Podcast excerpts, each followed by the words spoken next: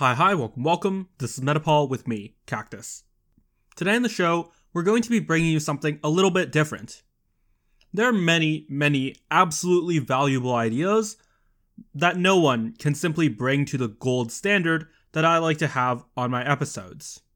That is, to have scientifically backed information, information that can be directly applied to each and every one of our lives, and information that can be relayed in a verifiable or provable form.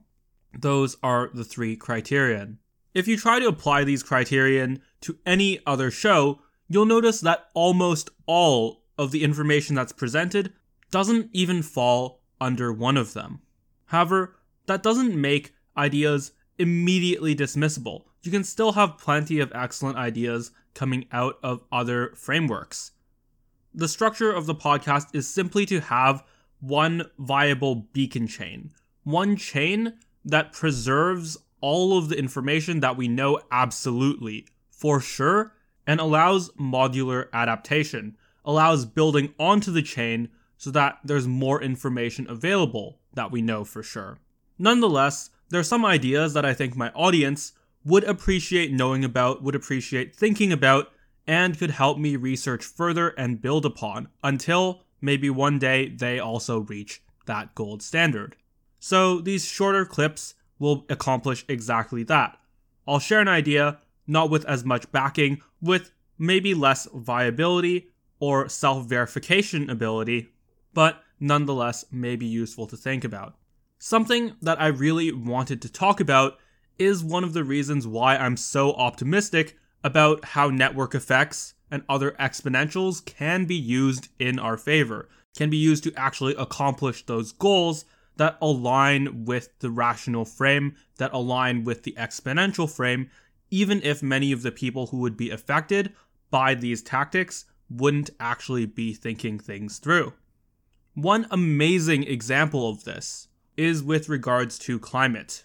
For decades, dirty tactics, corporate money going to skewed studies, new quote unquote alternative research being done that obfuscated data and fell into many statistical traps used to publish and to corrupt institutions in the name of opposing research into climate change, and media manipulation, what many would call cancel culture, used to pressure networks into pushing more anti climate messages, largely succeeded in affecting a majority of the population and in initiating many of the tactics that we see today with regards to corrupt conspiracy activism on both sides of the aisle. However, if you look at the status quo, you've noticed that this has mainly been overturned, and in fact, it hasn't been overturned by a dominance of rationality, by an increase in trust in research. Instead, it's been parasitized by the very same types of pathogens that were once opposed to it. That is, using the same social pressures and network effects that were once weaponized to keep climate narratives down, climate change activists have turned the tables and, possibly accidentally from this pathogen, actually accomplished something brilliant in terms of gaining mass salience among those with the capital that can be controlled in order to build innovative solutions in order to have them actually build innovative solutions. That is, those with power can be convinced to at least look at a different case by the prevalence of pathogens. They're not always going to be an anti reality force, a delusional force, as we see them in American politics vastly. They can be used for good, like in the case of climate change. And in fact, because those who ultimately have those innovative solutions are not going to be immediately convinced by the presence of a pathogen by these cult like arguments. The only thing that actually can be done to them is to get them to listen to a real case.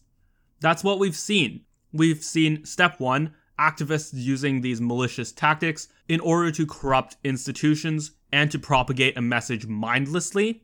We've seen step two gaining salience of this worldwide and having those with innovative solutions and who are actually processing what's at hand to look into it. And step three, having them come to a realization that despite this being a pathogen, it's also rooted in an actual problem and taking steps to solve it. This means that those who affect the narrative, those who affect the ultimate outcome, don't need to be consciously aware of it.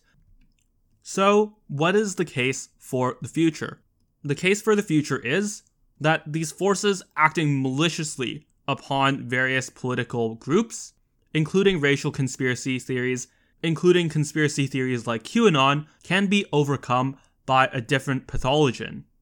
Essentially, those who understand the inner workings of informational spread can organically craft something that fundamentally is based in fact, but will also be able to appeal on those various other levels. They'll be able to appeal through economic pressures, they'll be able to appeal through psychological tricks, and they'll be able to use social pressures in order to force mass adaptation by those who are unaware and to force consideration to those who are aware. And that is the message that I want to leave you with today.